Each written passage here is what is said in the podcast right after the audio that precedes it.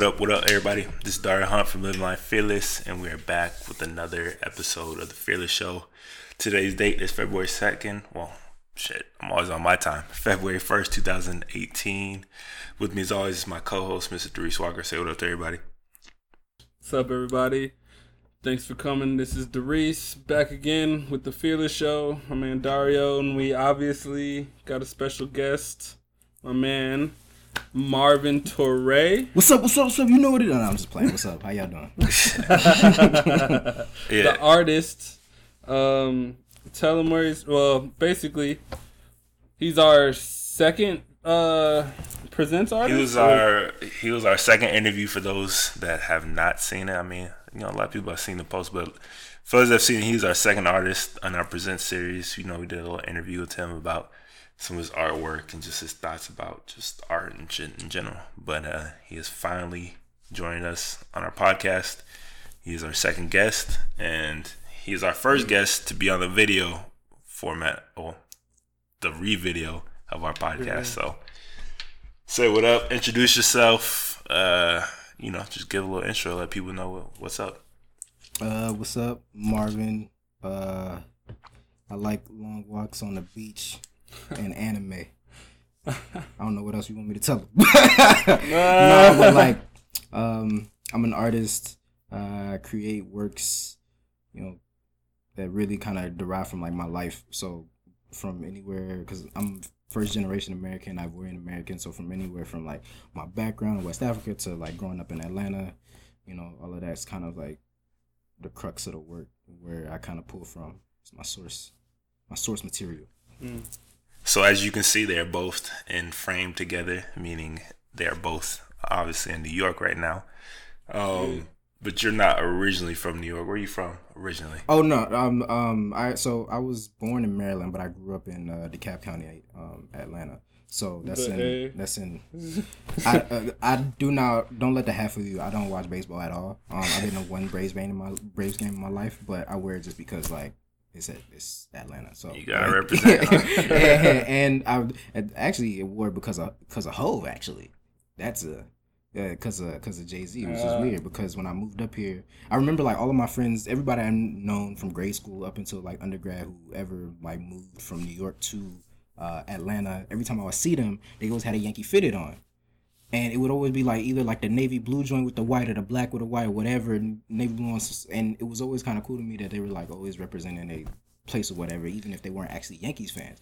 So then like, um, and then also with Hov, like he was like, oh, I made the you know Yankee hat more famous than you know the, the whole bar or whatever. So like yeah. when I like moved up here, I was like, you know what, like I'm not gonna get no Yankee no Yankee fitted, and I'm not gonna get no Yankee snapback Mm. because you know that's just not I'm I'm not gonna do that. Uh, but I will get the Braves joint just cause you know. I mean, you gotta you gotta represent where you're from. You gotta Always, represent, man. man. Like, I mean, I rock the Rockies out here And it's like- sometimes. I'm it's dope. rocking the Colorado's joint, you know? Like, I And- feel you on that. And bro. people ask me, you know, on the street. I got stopped today uh, at the waiting on the train actually to like. It was like, oh, are you? Hey, are you from Atlanta? What? It was like a like a white couple. They were like, "Are you from Atlanta?" I was like, "I was like, why? Yes, yes, I am." Like, oh yeah, we're in town. You know, come see a play, and oh, I just so cool to see somebody else from from Atlanta. I was like, yeah, yeah. I you mean, know, I mean, what's it like? You know, Atlanta is definitely a lot more country than uh, New York. That's for sure. So, so what's uh, what's that change of pace, change of speed? What was that like the first time like you moved out there? well.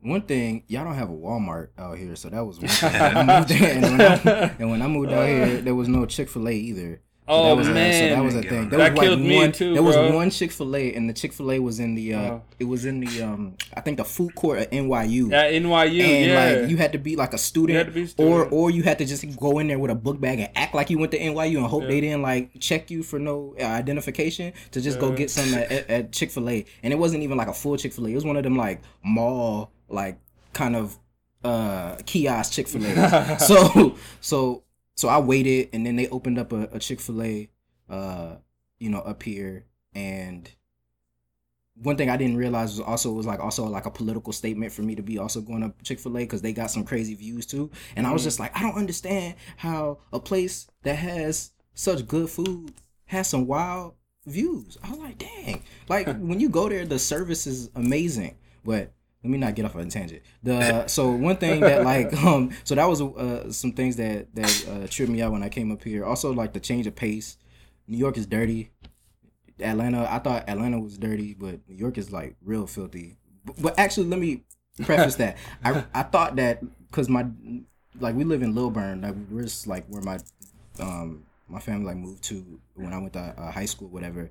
And um in our neighborhood, they would always for some reason my dad wouldn't let me cut the grass. So like i would have had to he would be like go out and um pick up the trash in front on the yard Yeah. before he cut the grass. He wouldn't he wouldn't let me cut the grass. I was like all right. So but what's weird is that i would look to the left and the right in the front and our neighbors never had trash on on their lawn. And and I mean we were all also were only black family on that on that street, so it was just like a either a weird coincidence or like some shit was going on. Also, oh, can I cuss? Yeah, man. Okay, cool. Like, What do you- some shit- what do you some mean? shit- some shit was going on. And also, like, um, there, I mean, I, at first I thought I was like, oh, maybe it's a coincidence. But then one night, like, I was in high school and I heard like some tennis balls and or golf balls and like a baseball being like thrown at the at the front of the house, and I was like, okay, so it's not a coincidence that trash only winds up on our lawn. So, um. So I guess so. Thank you, New York, for the dirt on the street because it reminds me of the races back home. So thank you. I, I th- thank you for that. Oh, Um, man. But that was like you know that was just the the the kind of I don't know the pace of the city was different also, um, and yeah, that was just a kind of like a learning curve of getting used to like the subway and not driving. I missed my car, you know, like being able to just like get in your car and turn on the music and just listen to whatever album you want to listen to, Yeah. or listen to, or like blast music Yeah. you know, even though I had, you know, my little '99 uh, Nissan Maxima, I had a little had a little sound system in there. You know, you could hit the tunes real quick. Little baby one time, bounce, little, little baby baby- bounce, little one time for the one time. But, you know, it was um, it was cool. It was cool. I mean, the, the transition was I needed it. I think anyway. Yeah. I needed I needed the transition to move to New York. So, I mean, I, I mean, I'm gonna have to ask you. So, since you were first generation, you know, Mm-hmm. you uh, think you said your family's from West Africa. Yeah, Ivory Coast. mhm. So I gotta ask, Trump, Uh-oh. shitholes. I never thought about that. You know what's cr- you know what's crazy um about that is that like cuz I think I think it was like the president of like Uganda said something and he was mm-hmm. just like and he was like in support. I mean, I was just like of course the the the statement was dumb. The statement was just it was dumb, but at at some point we gotta stop being surprised by the stuff this man says. Oh, I'm not gonna lie, just I wasn't. I wasn't just- surprised. It was just Because like, I'm like- in Trump world, man. I grew. I, I mean, I, I grew up in Trump country, so it's like, even though I like, I most of my formative years, I should say, up until like high school, was like in the in Metro Atlanta. When I went to hi- high school, like uh, from 9th to twelfth grade, I was in a mostly Republican, mostly white neighborhood. So in that regard, like I going home, I think I went home during the the election for for some time, and yeah, I see the the stickers. I remember it being there being fights in my high school. People who couldn't even mind you. This is how like asinine this is. These are kids who couldn't even vote. Mind you, young and too young to even vote, having fights in high school because Obama was being elected and saying and saying wild stuff. So when I saw Trump get elected, all this other stuff, I was just like, you know, of course. So anything he says now, you know, I like how Spike Lee calls him Agent Orange. It's kind of hilarious. Um, but anything he says now, I'm just like, dude, like, what are we? I'm just waiting, waiting until like either this man gets impeached or we or we you know vote him out because just to, just hopefully he doesn't do too much damage in the meantime. There's just those comments were like just I don't know crazy. I don't I feel like he want attention. He want attention. Somebody need to like put him loves on. He loves attention. He definitely does. Uh, Put definitely him does. put him on. I don't know. He get him like like loving hip hop um, White House or something like that. I'm like I don't know.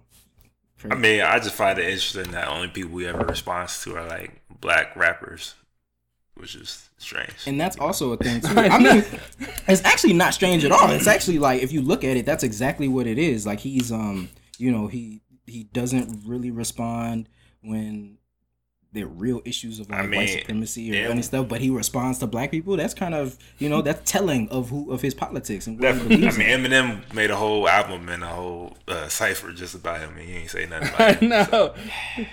Yeah, he didn't. He didn't respond to Eminem. Eminem was hoping for a response too. And the thing is, He really was. then- he was crossing his fingers. He was crossing his fingers Eminem wrote it crossing his fingers. His fingers were crossed with the Facts. pen in his hand. Jay But, mentioned like, Jay mentioned his name in like a two two minute soundbite, and you know he's all up on Twitter like thirty minutes later. So Yeah. because he feels offended by that. And and then you have and I've I've been like I don't know heavily. I don't know why I do this myself. I've been heavily watching CNN since I was like like really into politics in like grade school. And um I don't know, just watching some of the it doesn't offend me when I hear uh when I hear just Republican pundits like white Republican pundits talk about Trump and defend his like asinine policies and defend uh, his asinine stances and defend his asinine language. But it really bothers me when there's people up there like Paris Dennard, it's who, who's like. It's when it's like when it's like black people there like Paris Dennard talking nonsense defending this man. I'm like Paris, Atrocious. you black. What are you talking about right now? Like it just I don't understand that. And it's not even a fact of the color because I understand there's like people across the color spectrum who have different political views, but I'm saying literally literally we're at a point now I feel like in our history where it's a, it's a where we've been here before. But mm.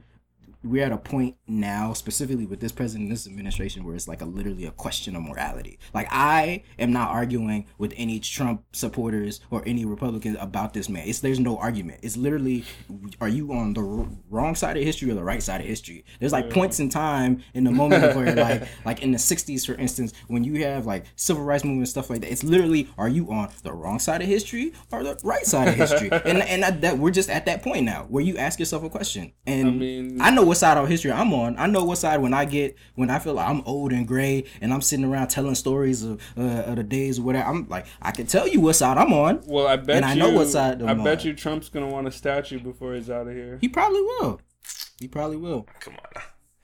He doesn't. I bet you, dog. He's that kind of man. He's gonna want a statue Before he gets out. He's gonna have a statue. He's gonna be like, "Yo, And maybe a there's bust. really- He's gonna put it in New York. Maybe oh, a, maybe a bust a bust. a bust of him probably. and he's gonna like buy a, a, a chunk of the Met just to put a bust in there and be like, "I want it in the Met." yeah. I mean, it's a strange time. It's definitely a strange time that we living in. Um, So it's definitely like I can see like you're definitely passionate about like you know politics and everything that's going on.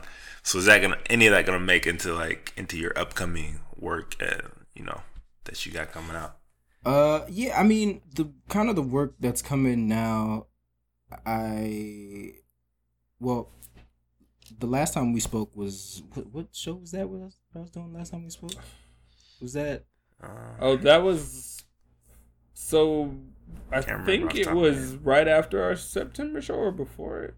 okay? It was after or before. It was around then Okay, okay. when we had the Gateway Project. The Gateway. Project. Okay, so so that was before. So yeah, so from that time to now, I kind of taken. I had to like kind of take a step back because I Oh, was maybe really. it was before Skowhegan. Was it before or after Skowhegan? Do you remember? Mm, Because it might have just been at the end of. no, it was after. I think that was After the summer I came back. Yeah. Okay. So so yes, because that show I remember because I was in still in Ivory Coast when when Oh, that show went up. I wasn't right. at the opening. So so so from that time till now, I kind of just took a while to just live and to just kind of take in I don't know everything that's been going on and and I had some really pivotal kind of pillars in terms of like my creative thinking or even Mhm. like me growing up in terms of just becoming a man I guess like and so thinking about like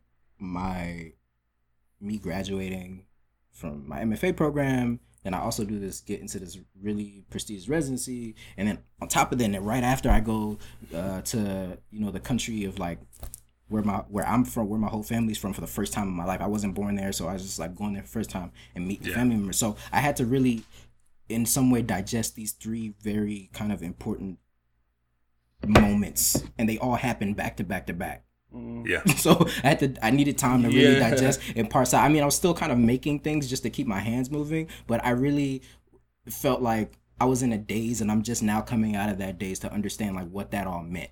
You know, like for me to be able to go to the Ivory Coast for the first time to meet like my grandfather, Yeah. um, my my um, maternal grandfather, and to to just something simple like seeing that I have his hands. You know, that's like a very strange kind of uh, moment that meant a lot to me. That seems kind of arbitrary, but it really meant something. Like to think about that moment, to sit down and think about the moment in time I'm sitting across from this man who I've heard so much about, who's so happy to see me, and then realizing that we have the same hands Yeah. like it's just you know and uh and i mean he's my only living grandfather so that's also a thing as well and my Yeah. you know great grandfather passed away uh when i was like in high school i believe so it's kind of like a man from that generation and then all the things that he's done in his life and just being able to like talk to him. And it's funny like him not even asking anything about me or what i have going on just like accepting me as his grandson just without any kind of preconceived notions without any kind of qualifiers just meant like meant the world to me it was just it was just something that i needed to take, take time to kind of digest really Okay. So, it's- so like all those experiences, probably what's going to be coming out in like your next stuff. Yeah, Some, so- some, some sort of form.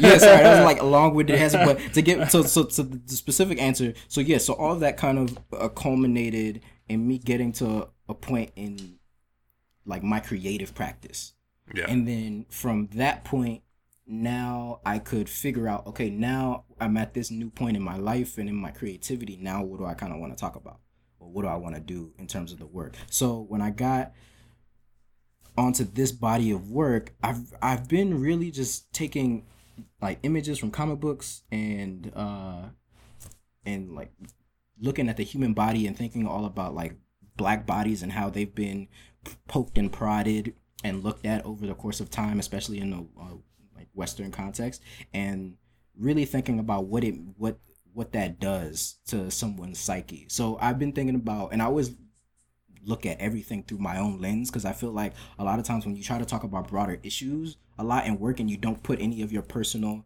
uh, self into the work, you get lost Yeah, somewhere. definitely. You're trying too hard to like appeal to a broader sense because you know I like music. It's like you're trying. It's like instead of you speaking, you making an album or a record that's about your life and your experiences, you're doing. You're making. You're trying to make some pop thing that's gonna like appeal to everybody. yeah, definitely. Um, so, and not it's come from hard like to make something that's not related yeah to you in some some sort of way. Definitely. Like, yeah definitely- it, got- it, it got to be personal so i think so the works are about like diagramming and all this other stuff and putting into kind of like architectural uh, inspirations and it's really about diagramming the body coming from the idea of paranoia like my idea of this hyper awareness that me as a black individual as a black man that i have to that i've had to deal with this awareness that i didn't ask to have that i've had to have for survival that people have told me that i've needed to have for survival. Um in in every literally every kind of facet of my life having to have that hyper awareness Yeah. uh of like my body and what that means. And um and looking at that in terms of you know what that paranoia does. So it's like it changes my my perception of like my arm movements right? It changes the perception of like the way i turn my head in public or the way in which i deal with people or the way in which like my body posture like paying specific attention to how my body reads in the space. You know it's just Yeah. it's how you know, it's I think growing up, it's like okay, you don't want to look too threatening to the cops because you don't want to die today. That kind, you know, that kind of thing, or you don't want to look, you know, too threatening to this person, so they won't call the cop. It's just like because of that hyper awareness, it does something to your mind, and it does something to the way in which you look at yourself. So, Mhm. um, so it's not for me. The work is not necessarily like a one to one. Like, okay, this is specifically what I'm talking about, and then this is what I'm gonna make work about. It's more so just an extension out of that awareness. Yeah. Yeah. So it could be just me just kind of having this like natural uh, conversation with this form um, on the wall as a large wall drawing, or these natural conversations with uh, sculpting like toys, uh, and kind of manipulating the form in that way. But it comes out of that out of that paranoia, and it comes out of that change in perception. Yeah, I could definitely see that. Um, you posted like a few, uh, I think preview shots on Instagram and stuff. Um, Yeah. hmm I think it's with like toy figures and like they're all either like disfigured or distorted in some Exactly. some some type of way and like uh I mean it's, de- it's definitely like very visceral and like visual like when you 1st like see that like I can definitely see like how that can come through in like the artwork especially now that you're like talking about the way you think about your body and like in relation to like the mental side of society and stuff like that that's yeah so I mean, that's just kind of I was trying to trying to wonder, like what direction you were going on with your next show and your art, with from from what I've actually seen on like Instagram and stuff. Um, but since you are like such a, I mean, I- since you are such a big, you said comic books and stuff have such a big influence on your art and your life and everything and stuff like that. So Black Panther is coming out. Yeah, it is. Black Panther. Um, Yes, it is. yeah. What do you think? I'm ha like I'm excited. I'm excited. Sounds like a little bit of reluctance. I'm excited. what do you mean Just you're, you're sound a little excited? I'm, hesitant. I'm I'm excited. excited. I mean, it's not only the first black black superhero, it's the African superhero. but okay, so Wakanda. all right, so uh, let me preface this: the idea of a of a African society or, so- or society that is on the African continent that is more advanced than any other society that we've ever seen and has been hidden forever and uh, is just technologically ahead of everything is awesome. That's great. That's an amazing concept of it. That's superhero Black Panther. Awesome, great. I'm have no problem with the story of like the comics or any of that. I've read Black Panther and all this other stuff. I have no no problem with it, and I don't have an issue with the movie at all. I'm just, I just have some reservations because there's so much writing on this movie, which there shouldn't be. There shouldn't be. Like we should get So can you the same. Can you can you tell us? Yeah, uh, what those reservations. Yeah, because yeah, because there's so much writing on the movie. Like we should get the same. I feel like the same chances to to fuck up in any industry that yeah, but white you know, people do, but we we, don't. about real life. But we don't. But we talking about real life, right? talking about one shot at this. it's- You- you're it's talking about one the opportunity This is to like fail. some. This is like some eight mile Eminem joint. You know, like it's just like you know, this is Does a Marvel all black movie have the opportunity to fail? That's what what, what we're saying. We It- wish it did, but it doesn't. it doesn't have the opportunity to fail. And I and think it. I think it does to a certain degree because it is still Marvel, and because he is not Mm. his first time he's on screen either. No, it's not. From e- what we've seen on screen, people loved. Look, I have like, Yeah, that like, shit was the- savage. Uh, Chadwick Chadwick Boseman, I have confidence in him. I have Michael confidence Jordan, in Forest Michael B. Jordan, Forest Whitaker, the whole cast, Forest Whitaker, Lu- Crazy Lupita, uh, the um, uh, Angela Bassett, everybody in there. I got confidence in. Kendrick Lamar producing soundtrack. Um, Okay, uh, uh, so there, so there, The there, right? My, I'm a huge, I'm a huge TDE fan, right? I had, I'm a huge, huge TDE fan. I bought, I bought my TDE hoodie while like after I heard Section 80 for the first time, and like this was, I mean, I'm not, I Fool wears I'm that just- shit all the time. I'm too. like a- a he wear he wears the TDE hoodie. I'm a huge like- TDE fan. I was I was a TDE fan when it was just Black Hippy that was only you signed to to the TDE, TDE before tour then? Scissor. No, I wouldn't. I'm not. I'm not going. But like Oh, well, what? that is Finally just, get them together. You're not going? I know, but I've already seen I've seen SZA on, on live, and I've seen uh, Kendrick live at the Barclays by I've seen himself. Kendrick so many and times. and you have and like and I want to go. I was like I want to kind of go, but I'm like eh. Get the whole team together. I know, You but I'm know not. eh, I'm not. out, I'm man. not. It's not that I'm not with it. It's just that you know I'm just like I. Right now, I'm singularly focused on every.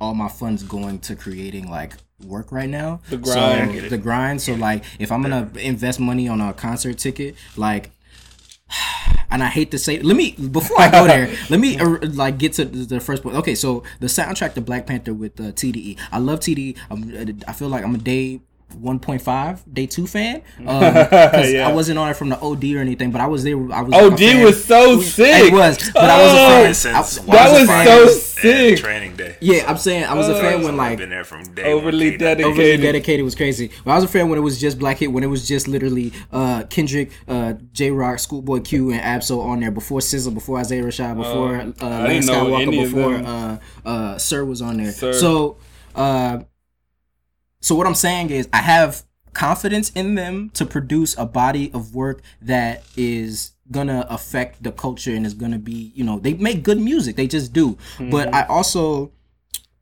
take pause with the fact that this is a imaginary African nation, right? Yeah.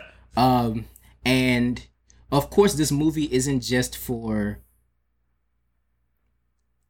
This movie is for the entire diaspora, right? Of everybody. So, I, so to give it to TDE specifically, I would have like loved for it to be a collaboration album with a bunch of artists from various different parts you- of. I mean, from like artists So would from. you have wanted to hear? I wanted want, like, like, Afro Wizkid, beat. I want. I want. No, no, no, no, no. I'm not trying to hit Tekashi Little Pump on there. I'm not trying to hit talking about, like- Tekashi like I'm talking about like. Jenna I'm trying to talk about. I'm talking about like African MAG. I'm talking about. Um. I'm talking. I'm talking about. Um.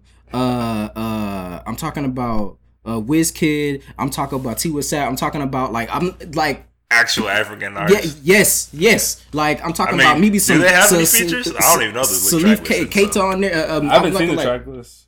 They could have some features. they do have features, but I'm saying that they could have had um uh Yemi Alade. They have like there's a bunch of people, um DJ Arafat, there's a bunch of people that they don't that that could have been I think on there to get hell you could have put Blacksmith Black um um uh, Mabazo on there. Like you don't even have you know what I mean some some like there's there's a bunch of so for instance like if you I don't know if you're familiar with the with the movie the musical Sarafina, right?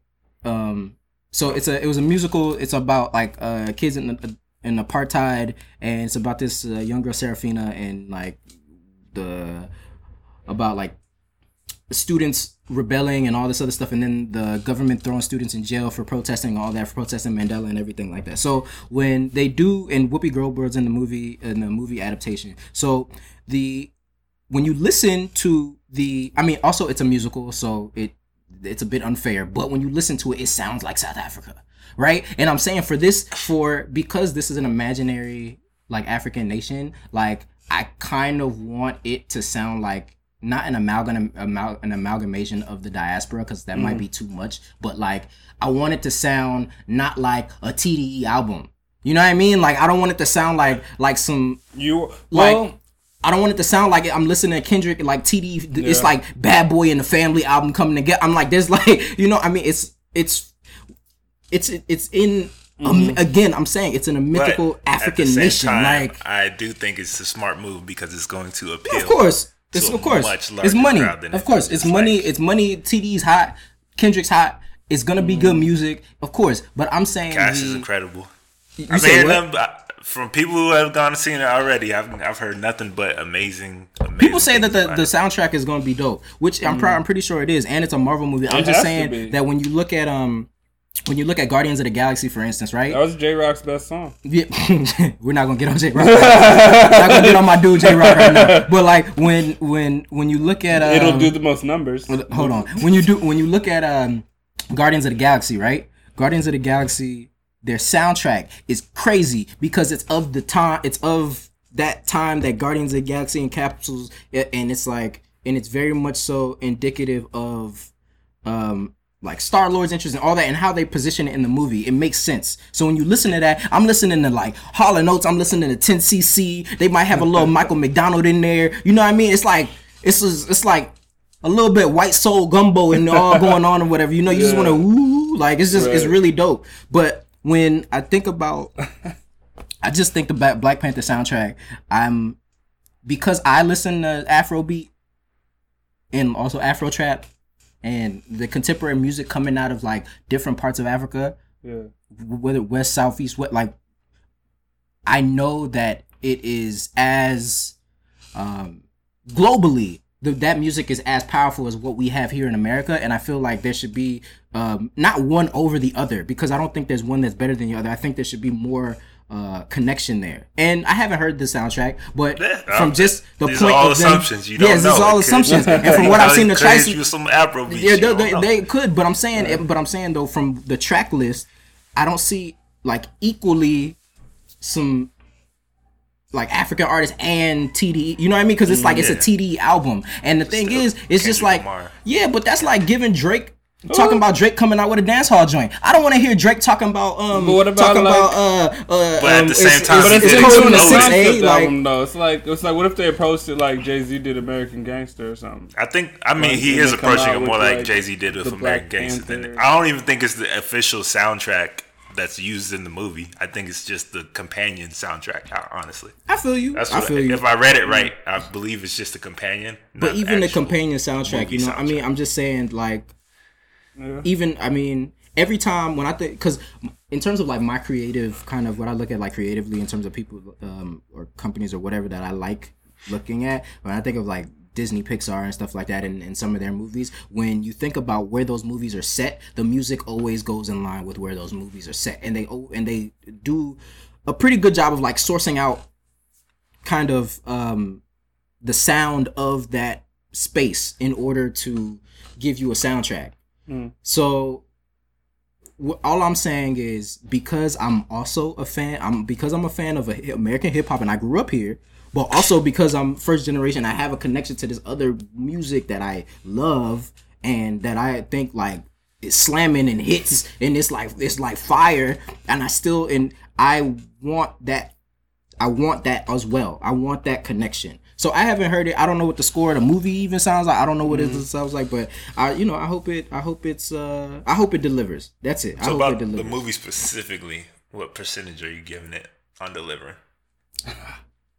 Oh, I mean, I can't even rate the movie now. It's like too early to tell. I mean, I just really want to see it. I mean, I'm what's your what's your what's your it. opinion that you think it will deliver? Like sixty percent chance that it delivers, seventy percent. Well, I feel like delivers. I feel like all around I'm just hard to please. That's just me. that's just that's just Marv. I just feel like I'm all around just hard to please. And I think that uh I don't know. I think the movie is going. I think the movie's gonna do what it's supposed to do. It's gonna do numbers. It's already doing numbers. It's gonna be a dope movie. I mean, I have an unpopular opinion that I thought Luke, Luke Cage was horrible. I have an unpopular opinion. Uh, That's a we very both unpopular. pretty much agree. Every- Yeah, I everybody just- was. I don't know who thought that was unpopular. I felt like people thought it was like sacrilegious. Like I nah, said, Luke like, Cage just wasn't what it was supposed to be. Yeah, I thought. I mean. If I told I told some people that I didn't like Luke Cage, some you would think somebody said I said fuck Black History Month. You know, I was just like, I didn't. I just said I don't like Luke Cage. Like, I mean, you know how people get when you don't have that much Bro, all of the representation out Defender there. series, every Defender series is trash except for Luke for Cage is trash, mm, like- except wait, except for uh, Daredevil, right? Daredevil. I haven't even season seen, two because of the Save Grace season two with the Season one Punisher. was super hard too, though. So Mm. Season one was tight, but season two was the the one. Well, yeah, it was because of Punisher. Facts. oh, there you go. The Punisher Yeah, was there- that there- whole there- season. There Like, you go. so without that, yeah. Um, but yes, I mean- uh, I'm I'm excited for Black Panther. Um, I'm wary. I'm I'm can't. I want to listen to the soundtrack because I want to kind of see the critique. I want to kind of see where where they're gonna take it. Uh, but I'm a little. I have my reservations just because of the fact of it's like, you know, I need more of my art. Because also, did you know? fun fact. Fun fact. Fun fact. That um the Kora Awards, right? The Kora Awards. It's like an all African music awards, right? It's like uh, equivalent to like an Never heard of African. African Gr- Grammys. Never heard of it. Have you ever watched BET in I've your watched life? BT in about since high school, bro. Okay. I'm just saying if like BET When did Rap City go out? When did when did, when when they cut off 106 I- I apart. Yo, I left with free. Like, I left with free left, yo. when they cut off 106 when, apart. when, So did, when did the basement stop? Like, so- when did so- all that? Yeah, So when I'm Tigger saying- was gone. Tigger- After left Tigger was no, gone, Jeez, yeah. I saw Tigger at uh. I saw Tigger at AGP one year, but like, saw Tigger? but, uh, um, but at Atlanta Greek Picnic, I saw the Tigger. He was presenting this. He was doing a s- stroke competition, whatever. But okay, so so there's um. Uh, so there's BT right, and there's the Core Yeah. Awards.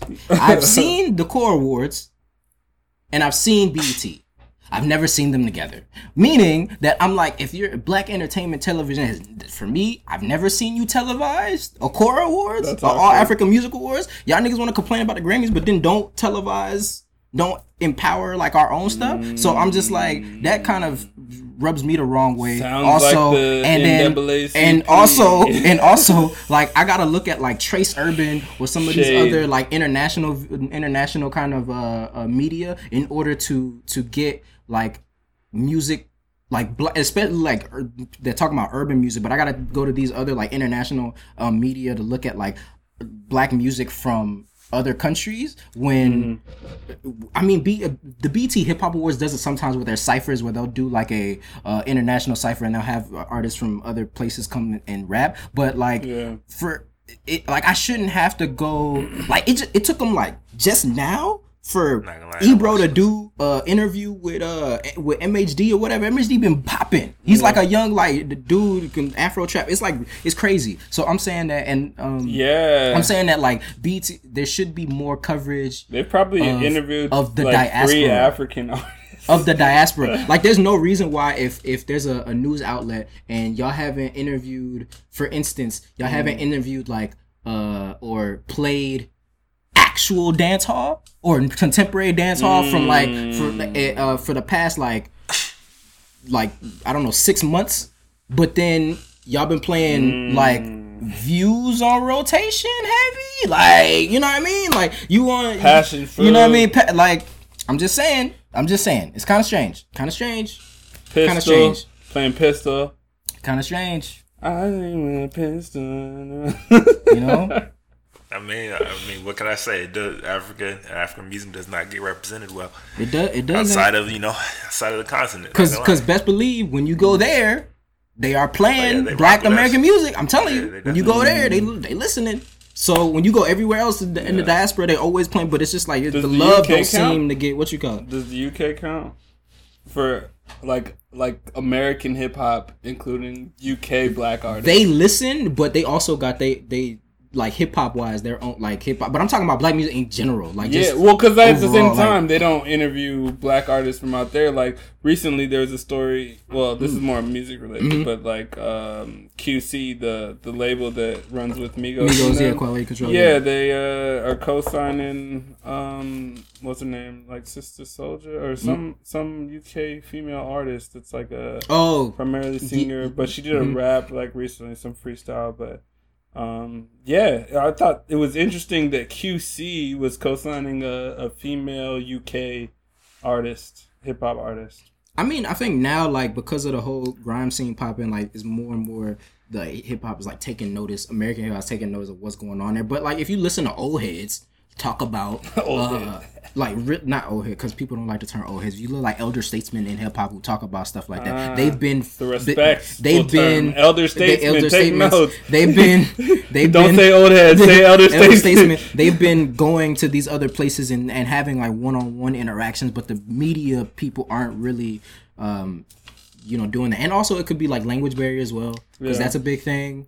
Uh, you know, whether it's like they speak French Well, there. I would a say if they're not speaking English, like it's that. not going to get much play in That's true, America. but but that's but but that's you don't also listen to songs unless it's like Despacito. That's about it. man. Despacito. Like, You Yo, would say put, one of those yo, a put decade. Justin Biebs, on, put You the know what I'm on it. I mean, Put the put Biebs on the Biebs on there. remix. I would We say that, for but I would say that. that, but there's also like there's also music coming out of like like I don't know Ghana and Nigeria where they speak English. Like, Yeah, you know what I mean? is. Like, and it's like There is. there's Afrobeat It that's in English. but I will say it's saying, also like- uh, accent. Accent is a big barrier for a lot of people. How do you feel they- about How do you feel about Die Antwoord? Diane Antwerp. You ever heard of them? Okay, well, never mind. We'll skip that one. But um, Wait, yeah, let's just get back. To, let's get back to some art shit. I know. Uh, I know the Reese. I know you had some, you know, some questions, some topics you wanted to bring up yourself. oh yeah, man. I was gonna ask you about so um, you came up with a title for your show recently, right? Ha! I've been changing it. I feel like my pro- the process right now is kind of like when Kanye did uh, Life of Pablo, and he put it on Instagram and had like a list, and he kept scratching out. Yeah, It's like every It was other day. like I'm like the week I got before it. he had like four names. Still. I was just was like, like, I got nah, it. I'm gonna. and then I don't got it, and I got it, and then I don't got it. So All right, so don't I even know. say it then. I Don't, don't even even know. say it then. We're gonna skip Man, that. name is important, man. The name is important. Yeah. His name's important. that's what they're gonna remember. Cause it'll be like, oh, I remember that show. What was it called? Yeah. Blah blah blah. And oh yeah, that was dope. You know, Mhm. there's gonna be that show with that name. and so. the, and the merch hitting too. So that gotta yeah, man, the good, merch. You, know, what I mean? yeah, Like, you remember when I had the. T-shirts Yeah, going, bro? that's what I'm saying. Ooh, had the ooh, that was fresh. Yeah, I had a solo show in Harlem where the the Gallers made T-shirts with the title. It was called Black, Black is the Giant. Giant. Black is the Giant. Yeah, it was dope. It was hard. like- I still got those joints. I wear them shits every now and then, but they're white, so I'm like, ah, can't wear them too much. I wear like dark colors. Nah, I but anyways, the, I'm gonna get the black on black joints. But but um, I wanted to ask you a little bit more about uh, some of the choices you're making in like your new work, like uh, Okay. in, in in terms of like what what seems like a uh, I don't know, it's almost like like like magnified like like targeting and draftsmanship and like Mm.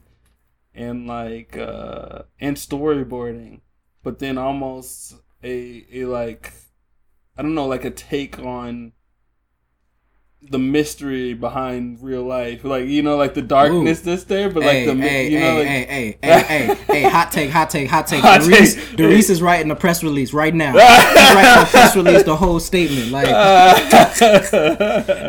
hey, hey, where's the stenographer? Yeah. I don't know. Your your gallery gonna have to talk to me before they put that on. No, I'm just kidding. but nah, for real though, that's what I, the vibes I was getting though. Like, t- tell me. So, specific question would be more about like I guess the uh, um I guess I guess a really easy one would be like the dotted lines and like the circles. so I'm pretty much, I don't know. I get this kind of like sadistic pleasure in doing a lot of stuff that a lot of times my architecture professors like hate it. Just like I just, Yeah. it's just something. It's just something about. It's like I could do whatever the fuck I want to right now. Like it's just like, that, like the freedom that you get in architecture that you might not get that you get in art that you might not get in some of these other disciplines, especially like specific ways of like diagramming something Mm. and and the fear of like either messing up or doing it differently. So the specific, all of these kind of diagram and uh, techniques, diagrammatic technique, whatever you want to call it, techniques Yeah. that I'm taking are all kind of things that I've picked up over the years of uh, when I started off undergrad. I was in architecture, so we it was a lot of site analysis. There was a lot of uh, learning how to go into a um, any kind of environment and kind of find what are the what is the intrinsic value of this environment before you build on that land or you or put an architectural um, intervention there. You know, it's like you have to find what is the what's what's there first before you can manipulate it. So uh, a lot of this is is a lot of what the work is and a lot of what um, I'm doing now comes from the idea of like a site analysis because like I was saying before is like this kind of preoccupation with your body in one space uh, you're you're you're always in a way your mind's you're diagramming your environment. It's like a matter of like chess which that piece that we had that i did, did in the show we were in together Yeah. it's kind of like it's like either a game of chess or it's like a game of of uh hell connect four maybe. Like you know it's like just play connect four at the ymca it's just like it's like a game it's like it's it's this idea of like games or and, and diagramming and and being able to maneuver through life but having to have this hyper awareness so all of these uh, ideas of of movement come through um, diagramming and these diagrams come through you know what i was i guess trained in Mhm. and now me getting to make whatever rules i want to Yeah, yeah yeah, because I can see you're developing your own language, Mhm. like a, a new, a new type of diagramming. Per se. yeah i mean i wouldn't call it like because there's this there's this term like i think asemic writing where it's kind of like um in our definition that we have it now it's like writing that has no um there's no logic to it. It's literally you're just kind of like doing script, but there's no they're no not actually words. So you're just kind of writing. Well, kind of back in the day, people used to think that uh, you were possessed by like spirits or a deity and you were like writing out something and it was like you couldn't uh, decipher it because it wasn't human language. But it's this idea of like just an extension of these things that are already intrinsic to me and i think that's one of the things i learned uh, going I, you know back home home. Uh, Yeah. was this idea of this is extension. I keep saying this Right. this is is kind of uh, an extension of me working in an extension of me rather than trying to I don't know collect all of the different parts of myself and and put them together. Mm. It's it's different than So it Well, almost like reminds it's me like- of like it's like exquisite cooking. corpse. it's like, cooking. too, like yeah, cook- it's you know, it's like it's like cooking. Actually, it's kind of it's it's it's like cooking. You you know putting all of these ingredients together to create something that tastes really good and that's nutritious for you, Mm. rather than me just having the ingredients and putting it on a plate for somebody. I Mm-hmm. felt like before in school, a lot of times is that they teach you is to like get to get all these ingredients. So you got this raw meat here, you get these uh I don't know sun dried tomatoes, you got your, your parsley and your turmeric and all this other stuff, and you have this beautiful spread of a bunch of ingredients. Yeah. And me, I want to just cook the meal because people I come from cook meals, and they give it to people. That's what they do. So it's I want to put all of these different parts of myself are already combined within me. I shouldn't. Ha- I don't want to have to just kind of like, okay, let me check off. Does this piece have enough? Is it enough Atlanta? Is it enough Ivory Coast? Well, I was born in Maryland. Is it enough that too? Okay, I'm a black man of a certain age. It's like the difference between making work from your uh, perspective rather than um, your profile. So it's like your profile is is is you're this age, you're this race, this gender, you're like of this that. Your perspective is like mm. everything that culminated in your life that gets you that is like colored your eyes in a certain way that you view life through your very specific lens and you respond to life through your very specific lens. So I'm pretty much just turning the faucet on at this point. Mm-hmm. I'm just turning the faucet on. Like I'm turning the faucet on, letting the, letting the water or blood flow, whatever you, whatever you want to call it. Yeah, man. Was that like an easy point for you to get to? Oh, no. Or did you have to like continuously just fight against the urge to like do that checklist? You know what I'm saying? I mean, it's still a, it's still somewhat a struggle. Uh, it's still so somewhat somewhat a struggle. Just being in the studio, and making work, and working in this, uh, working in trying to create something that speaks to your own personal experiences, but also can potentially speak to something greater. It's hard at times when you have the specters of mentors that you've had in your life or professors that you had in your life or people you've loved or or you know that one person in third grade who told you don't color with a red color pencil you know it's just all of these kind of things that you carry with you come mm-hmm. into the studio with you Yeah. but you have to leave everybody and all of these things outside. Don't color outside the lines. when you when you when you walk into your proverbial studio wherever it is it could be I at a computer. lines, like- yeah it's like it could be at a computer or it could be you act, have a studio space it could be a desk or whatever but when you step into that space that kind of hall- hallowed ground that is your space of creation you have to leave all of those specters all of those voices out. You can't bring that in with you because you're gonna be haunted because that's what it is is being Yeah. haunted by the things you've been people taught get scared away from and the you get world. scared away from making. You Some people never make art again after going through that Or grad up, school or like whatever, higher learning. Like yeah, after yeah, post post graduate school. A lot of people, know just, stop. stop making because you're because literally that's what it is. You you you're haunted. You're haunted by ghosts, and you just and you get you get scared, and you stop making work. For That's those who don't know what it feel is, like- it's like extreme I scrutiny. mean, you got both artists. Like, you guys feel like you kind of have to like almost untrain yourself after you go through all of that training. Of course, Yeah. Yes. It's well. So what happens is you realize you come to a point, and it's it's part of like mastering things, Mm-hmm. but it only comes with the things that you do the most. Just like you know, like with like with with with Like hooping. it's- practice, yeah. Yeah, it's practice. Yeah, so like you you've seen the same thing a thousand times versus a hundred times. You know, it's it's it's way more of a no brainer Mm-hmm. than after the hundredth. You think you got it after a hundred, but but you definitely got it after a thousand, and it, and it you know so it's like it's like all of the things that you've learned and you've tried, you you you understand what it's for, but then you try to make sense of why it is what it is, and like you can change in like so there's associations that people think of. So we were like, okay, everyone knows this for mm. this.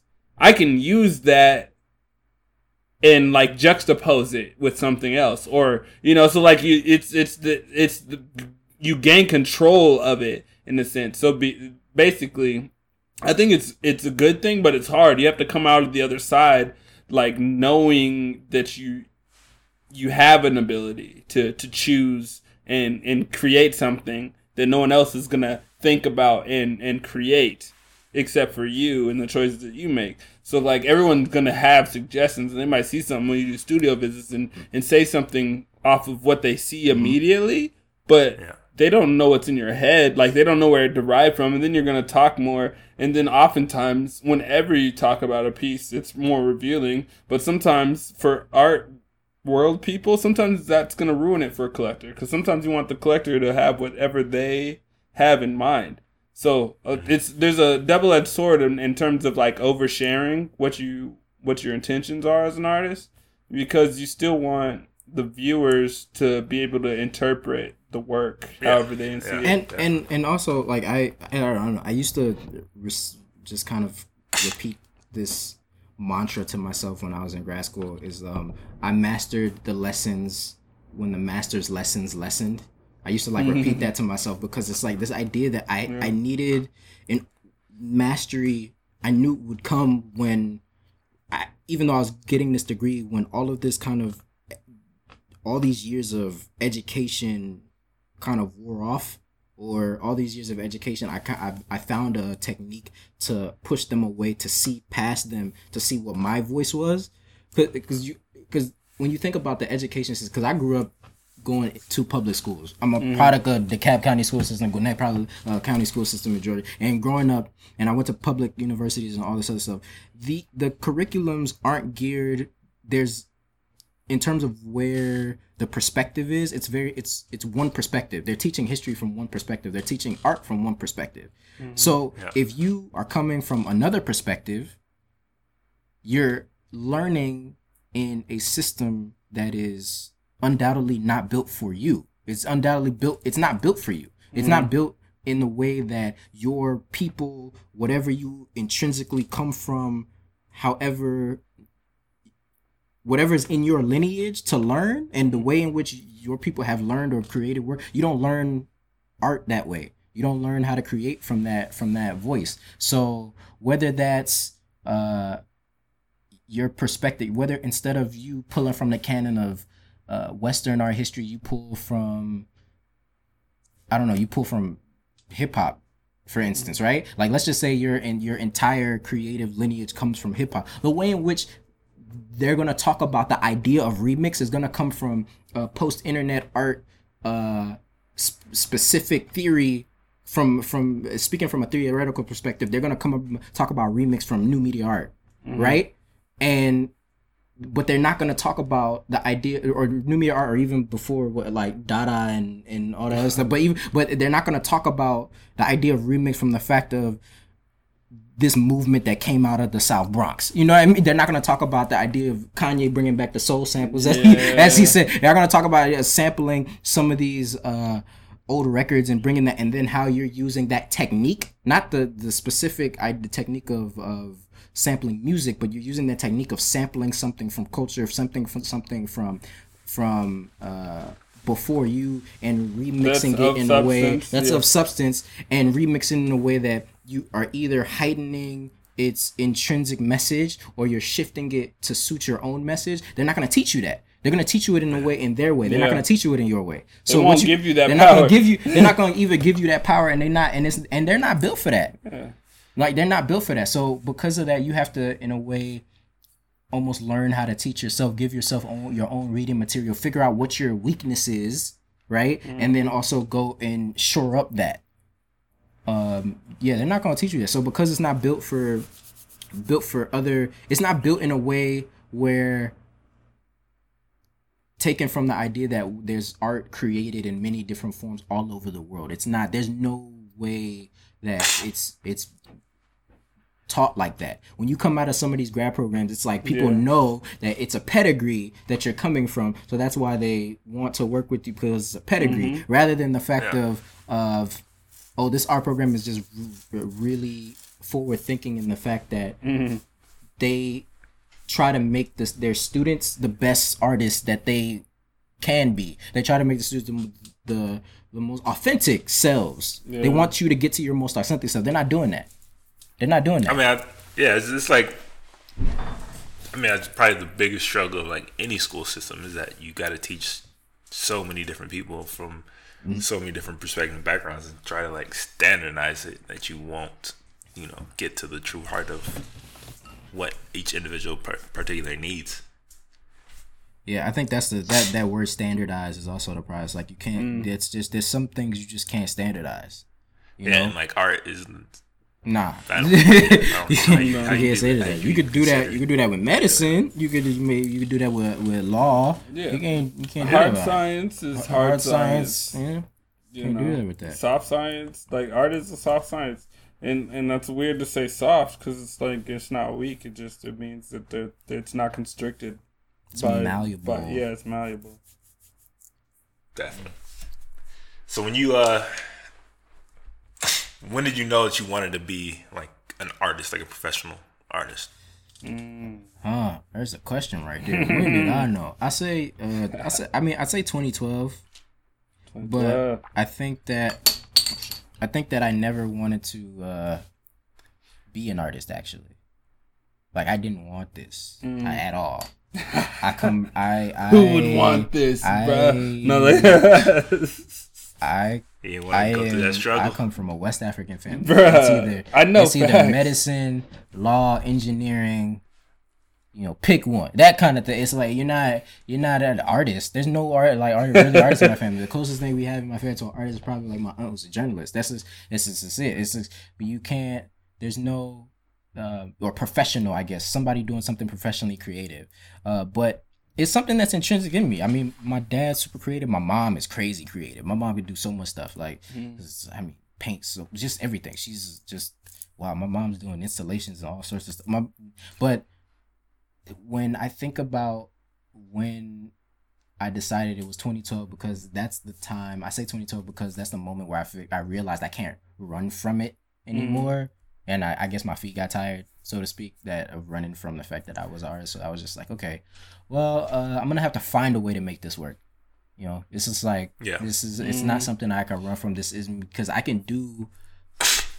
I have a capacity. I think we all do, like to do a lot of different things. Like you have the capacity to do a lot of different things, but there's one thing that you actually love doing, and some people are okay with doing something uh, in their lives and to to kind of make ends meet and stuff like that, and then do that one thing as a hobby, or you know, if I like a- underwater basket weaving, right? Like I may not know how to make a living at underwater basket weaving. So what I'm gonna do is maybe do basket weaving and then do underwater basket weaving on the side. Um, the idea is the, the goal is to try to make Mhm. underwater basket weaving your nine to five or nine to nine or twenty four seven. Like that's that's that's what it is. You know, it's like it's like it, it, there's the, dang, there's this song I used to hear on the radio. If you if you can't what is it? If you can't be with the one you love, love the one you with. That's like it was like the, it was like a lyrics of the song or whatever. And I think that's what a lot of times you know ends up happening in life is to say the the thing that you your true love whatever that is is this this this passion you have is trying to find a way to make that be your everyday. So yeah, I just I couldn't run from it anymore. So I made the conscious decision at 2012 that I was like I have to find a way to make this work. And I'm still trying. And it might be a lifelong uh kind of struggle to figure out how to make it work for me and make it work for my life, but it's something that I cannot run from. And it's something that is like intrinsic in me. It's like I can't no more change the fact that I'm an artist and change change uh I don't know my skin color and I'm not into skin bleaching. So you know what I mean? Like it's not that it's Vitiligo. I mean, you said you were from West African traditional family, so was that like? So what was their response? Yeah. An artist? nah. So what? What ended up What do you happening? do? Half Whatever- smile, like, oh. I mean, You know? but what do you do? No, my mom my mom was was kind of really more so uh initially i should say my dad came around i mean because having also having west side parents like the idea of me saying oh i'm going to grad school they love degrees like people- it's like love degrees. Did degrees you and open stuff up like with that, that? Oh, I'm going to grad school. And then like no, oh, no, no, no, no, no. I think like, that's when people came around was when I was like, I'm going to grad school. It's like, oh, grad master's degree, yes. Like so, but initially, my mom was kind of the, only the person that kind of like just, even though she also had her reservations, um, but she was kind of initially because she told me about this. She had once, I think, had the opportunity, I think, to go to design school when she was young, and uh, I, my grandfather, whoever didn't really they the family pushed her in a different direction, and she kind Yeah. of seemed like always regretted. it. And I see my mom's just like natural like talent that my mom has, and to and to think that like it never got cultivated anywhere is like even though she makes it work and still does stuff, but the fact that it never really got like cultivated in a way or put on a, a had a platform in order to do it uh, on a way to touch a lot to touch a wide range of people. Like I s- knew that my mom wanted to wanted to stop that trend with me, so she was just like, "You go and and do that." And figure it out, and I know you're gonna figure it out because I know she she didn't Yeah. have the opportunity, so she was just like, "You're gonna do it for the both of us." So Yeah. I, you know, I'm doing it for for us, doing it for That's the case in a lot of situations like that where people are like, man, like where parents are like, man, like I wish I could have done this, and Yeah. I see that you love doing this, you know, Yeah. go for it, all for it and stuff. So what is um, like you said, you went to your your country of you know not origin but your heritage. What is the art like out there? Well, the the way in which Is there an art scene? I mean, there's an art scene in terms of like our the way in which we think about like Western um, art, how we have it now. It's like the art market isn't as big as, for instance, like a country like Nigeria, for instance. But like also be- because also the art in the way that we have it now in the Western context is propped up a lot by money. So it, so there's that's a big thing. So um, Mhm. When I think about creativity, because I think about it more in terms of that. When I think about creativity, the way in which people think about creativity there is different.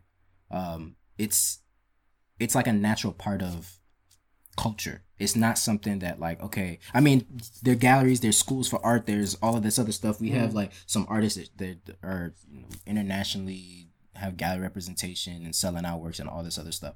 But uh in the way people think of like creative expression, it it speaks to something greater, and that's something that I I think took back with me, uh, and I brought back with me was this notion that when you're engaged in creativity, it's like you're speaking from a voice that's not just your own. Even though you may speak from your voice, you're tapping into something greater than you. So the way in which I think Mm. about work is not fully on knowledge anymore. It's on belief. Yeah. So it's like, what do you? Yeah. It's rather than instead of because in school it's like, what do you know, and how does your work relate into to what do you know? So it's like when you do a show, it's kind of it's like, oh, okay, so how do you? What is this work about? What kind of theories back this work up? Uh, what what you, what sources are you citing? What books have you read? What kind of institutional backing do you have? All these other things, but on another I, I remember like this is a funny story. I remember I was literally I think I was walking uh I was I was walking maybe in in like in this uh, town called Daloa and I th- think there was some artisans on the side of the street like making some things. And I don't know why for some reason I had I was I loved the work and I don't know why I in some in the back of my head I had some instinct to ask for an artist statement or to like ask for a press release type thing and I was just like wait a minute what the what the hell is going on like it's just like and I'm like wait but no this is not what no there's no press release there's no artist statement here he's just literally creating Yeah. out of this essence that is him. It's like your your cultural essence, whatever it is, is not is not in any way something to be uh I don't know, collage together for the consumption of rich white people. It's literally like you need to talk about, or if you're talking, if you you need to create from this source that is you already. Uh, So that's kind of what I, where I kind of looked at and what I brought back with me and how I saw that their work, this is the, the kind of cultural um, objects Mm. are is it's a different they vibrate on a different level than the stuff that we make. That's why i like going to the met. I like going to the met even though the met is kind of like this hall of i mean i hate going to the to the african section of the met. I can't go there because like I don't go to any African section of any i can't museum. i can't i can't go Every there. time I can't go walk through and I'm like, oh, this some is how y'all do this it, is like huh? some stolen some stolen shit, or something like that this is even why i can't go to like the egyptian set because it's still africa i'm not it's like some this is some all of this is some the, some some the whole thing is stolen mat- material. That's this is the all, whole thing. This is all like so. That's um, what it is. Uh, stolen property. So what I Looting during war Yeah. turned into property in over people's here, private like- collection. So what I so so the thing that I, I like doing is going to them because there's some cultural objects there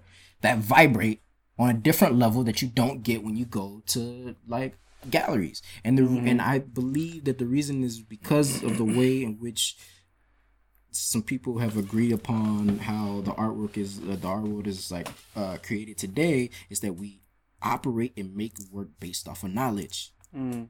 It's like, what do you believe in? People don't believe in shit no more. Everybody's like, our generation of people, all this other stuff is like cynical. We don't really believe in shit. We don't Yeah. believe in the government. We don't believe in nothing. And it's not like um, it's not like I'm here a proponent of believing in like of old institutions or old like bastions of bigotry or anything like that. But I'm saying that uh, there's something to be said for uh, like a artist who literally believed in the in the idea of humanity and Mhm. believed in in in humans and believed humans were at the center of the universe and how they depicted the human body versus somebody who was like oh i just studied anatomy theoretically and i'm just making paintings it's like it's very different in terms of like how they approach depicting the human body and Yeah. how they approach Yeah. it's like when you believe in Mm. in something like if i believe in pencils Yeah. right? The way in which I'm gonna depict a pencil is gonna be different than somebody who's like, well, you know, I studied the uh the the ramifications of this company's pencil making factory on the beaver population in North Dakota. It's gonna be different. The way in which we do that. Not to say that like you bringing light to beaver populations in North Dakota is like is like a bad thing. But I'm saying that like there's a difference in the terms of the art we in the in the work that we're gonna create. It's there's gonna it's different, and I don't think that work vibrates on another on that Oh, I like the code you're using right now. You know I mean? being hella PC right Yeah, now. yeah. just for the people, I'm just like, wait, this this motherfucker. It's like, all right, all right, I see, you, Marv. You, you low key chilling, but you, but, but you know you're kind of being interviewed. You're like, ah, yeah, keeping it keeping it clean ish. I feel you, bro. That's what's up, though. Yeah. I feel you. That's what it is. Like you, you're saying so much like truth right there. So like, I don't even know what to say after that. Like. Um, I mean, you got any more questions, Dries? um, let's see. It's 2018. Uh, you got any important goals? Goals Yeah. for 2018? We just started the year. One month in. One month out. Oh no. Eleven more to go. Oh no. You know, last year was crazy. That was a long year, right? last year was was not a great year, but I think I don't know. I feel like I'm taking it like month by month, and I feel like I'm like making sure I pay. I'm paying attention to the environment and like spiritually around me and the vibes and the vibrations and all this other stuff. And I think that I there's I feel like there's personal lessons I can take out of it, like every kind of point. So for January, I feel like. Mm. I I don't know personal kind of uh, lesson I feel like I was being taught over and over in that month and that just passed was just because you um, don't wait just because you have time. Yeah. Just like that's just Mhm. that's just the thing that just kept popping up in my life and I was like, you know, what? I wrote it on my calendar. It's like don't wait just because you have time. And Yeah. I feel like there's gonna be something else that I learned in February. So it's just like I in like terms of like goals, goals coming along with like lessons. I just kind of take them as they come, and and me, I feel like I'm right now. I'm just I don't singularly focus on making the work and trying to give trying to be really as authentic as possible. Because this work really for me is as raw i feel like as as i've kind of ever been. And, and which is a lot to say because my work in the past has been really, really open. But i feel like it's Body as, bag, it's, no, as, it's, as, it's as raw as as i feel like i've i've ever been. Because i'm Yeah. talking about like like parts of myself that i haven't spoken about previously. Mhm. um i'm talking about just anything like i'm talking about there's things of when you let me put it this way when you deal with the the idea of the body right and when you deal with the idea of like being super aware of how your body reads that literally goes across every spectrum of your life yeah. every spectrum. So like um I mean example like if you li- like right now in the Me Too movement and everything like that if you listen to like women talking about like living in a society in a patriarchal society it's like crazy like the idea of like like having to um modulate their you can't live free in a society like that it's like moving Mhm. through moving through society and in in this um kind of overarching system where we as men don't really understand what the hell's going on. We're just like, whoa, well, I was just saying hi, and you don't realize that you might be the tenth or fifteenth nigga to say to try to like talk to this woman in the in the idea in the like the span of like a block. So it's it's like in, in me as a black man, like I don't go through what women of color go go through, but for me to speak through my perspective of my body being like sexualized by white women, my body mm-hmm. like this this like real stuff that I really that I've kind of like maybe touched on before, but I haven't actually mm-hmm. like the idea of like the and and how open with that because I feel like black men we tend to we have kind of conversations, but there's also this uh other notion because we're men. So there's this other like there's this duality that we don't often talk about unapologetically. And i feel like not right now especially with who we have in office like i feel like there's no excuse for anybody now of any person of color to ever to be ashamed any marginalized group to be ashamed to speak 100% their truth. Facts. when we have this like this you know as Spike Lee calls him Agent Orange in the White House saying whatever the hell and the white man got got like um elected to you know the, the highest office in the land. I feel Mm-hmm. like no marginalized group should, should be afraid at this moment to speak 100% of course there's pushback. Of course there's danger. But I feel like if they gonna speak 100% like and talk they shit yeah. we gotta talk our shit, and it's not about like getting Right. back at them. It's about like I can't like be silent about this shit. So yeah, so I'm gonna what talk I about said like when he gotta talk about it. when he got uh, elected? I was like, "Yo, that means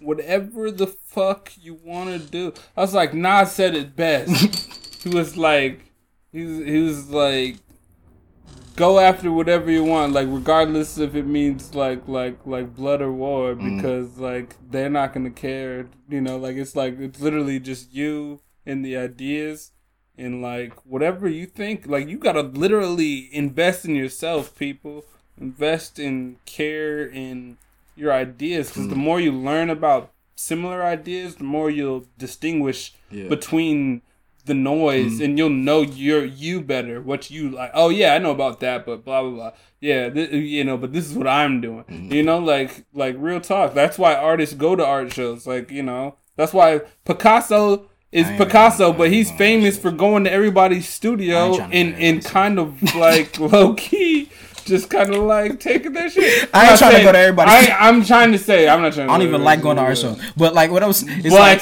you gotta where was have. you at today, though? Yeah. Where did you just come from, Okay, I huh? What are you talking show- about, bro? You just came I, to said, our don't, show. I don't like going to a lot of. I don't like going to a lot of our shows. But I'm saying that like you know it's that statement that says everybody's like you know you should have the confidence of a mediocre white man, and I think that's true. Like you should have the confidence. You should be like we because because like That's like I was saying find. no because like I was saying about the word in terms of that paranoia in terms of like modulating like your body and how my body as a black man is consumed in terms of like this idea of specific the very specific field of being like hyper masculine hyper violent but then also being hyper sexualized that's like wild you know so it's it's a so, So yeah since you know your topics are definitely dealing with body and like how we're perceived Mm-hmm. and by society, I gotta ask you. So, what would you think about Get Out?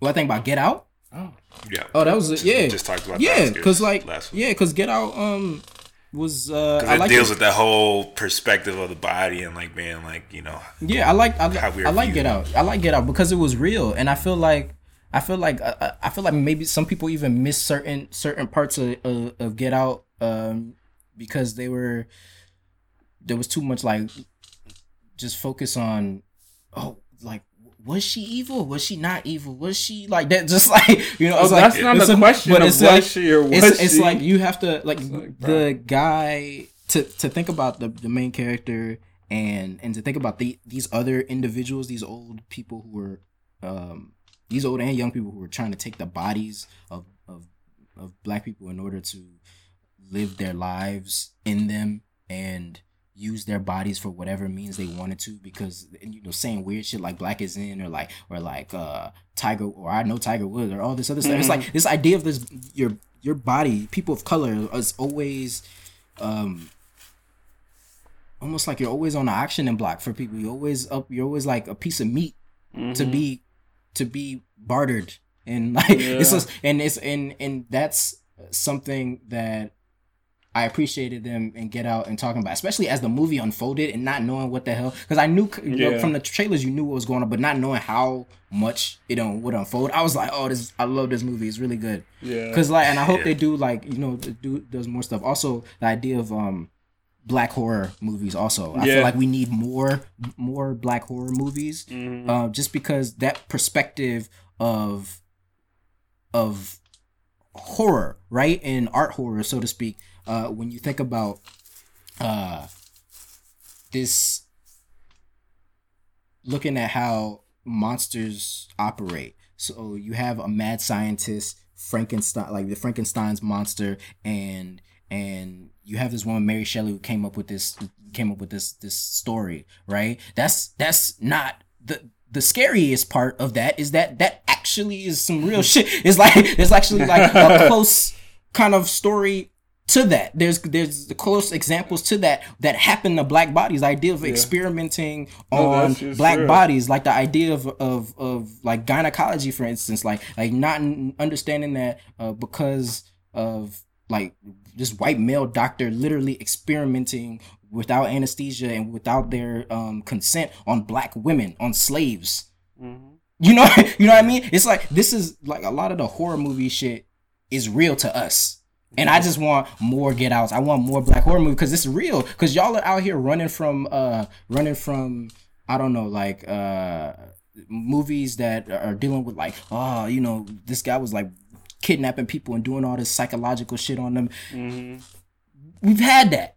You you you we've oh this is this is a person like kidnapping people and eating them da da da da da and and doing sexual thing with the da da da. We've had that. Like black people have had that. What do you like? There's we. If you want to talk about horror and horror movies, this isn't like fiction for us. Right. so no, Yeah. I feel I like, I feel like it's not huh? fiction. I was like, It's yeah, not fiction. black people really seen the chainsaw. You see, I was like, I was like, like- I was like, just because it's a new technology doesn't mean black people. I want black. with I want more black horror movie because the people came out of the theater like, like, oh yeah, you know, oh that's a crazy horror movie. Da da da da da. The scariest part of Get Out is the shit is real. That's the that's the that's the that's the point. The scariest part of this shit is that it's real. Yeah. It's the scariest part of that, and I think that's different. I think you would go into I don't know. If I can make you the best me, and I know you want to abandon the values that I hold, I can give you everything and die and still know that you're gonna uphold my values because it's the way I trained you to do it. Yeah. That's what that was. It's just It was like they didn't have to take their bodies. It was literally just, that's what it is. Like, okay, uh, uh, but wait. In Yeah, terms, mental conditioning. no, because I mean, you want to talk about is like like, the biggest. but you think about the idea like specifically, right? hypnosis is mental condition. the example of black bodies walking around with uh with a white mind inside of them what is that besides white supremacist conditioning that's literally what it is yeah, you know what I mean? that's ex- that's what it is yeah. Yeah. hmm scariest part of get out Last is- question. Last question I got. What? Uh, the village or signs? Ah, you literally just did that. This motherfucker right here. How are you gonna do a one or the other? Just go ahead. The Village. Is this M Night Shyamalan? Yeah. Why are you giving me M Night? Oh, some dude. I'm not. No, no. I can't. Uh. uh What? Yeah, Give me Pick two. No, give me two others. I'm not That's- doing. no, that's not the doing- that's the question. That's the, you have to answer that question. There might be like follow up about that question, but Nope. we need we just Which one? Which one do you prefer? Prefer? Science. okay. Fine, Which one's better? fine. Which one? Better?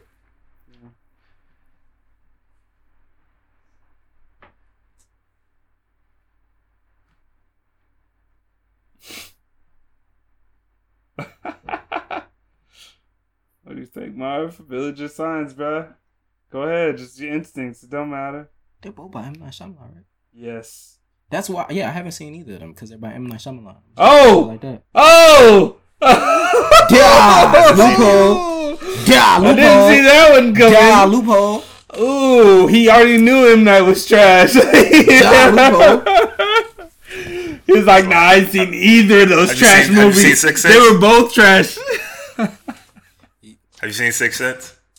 Yes. Then you seen them. Night Not the Shyamalan. whole way through though. Oh, You ain't seen it the whole way I'm not through. doing then. Why that, you man. I'm not doing that. I don't. I mean, I just he's not like.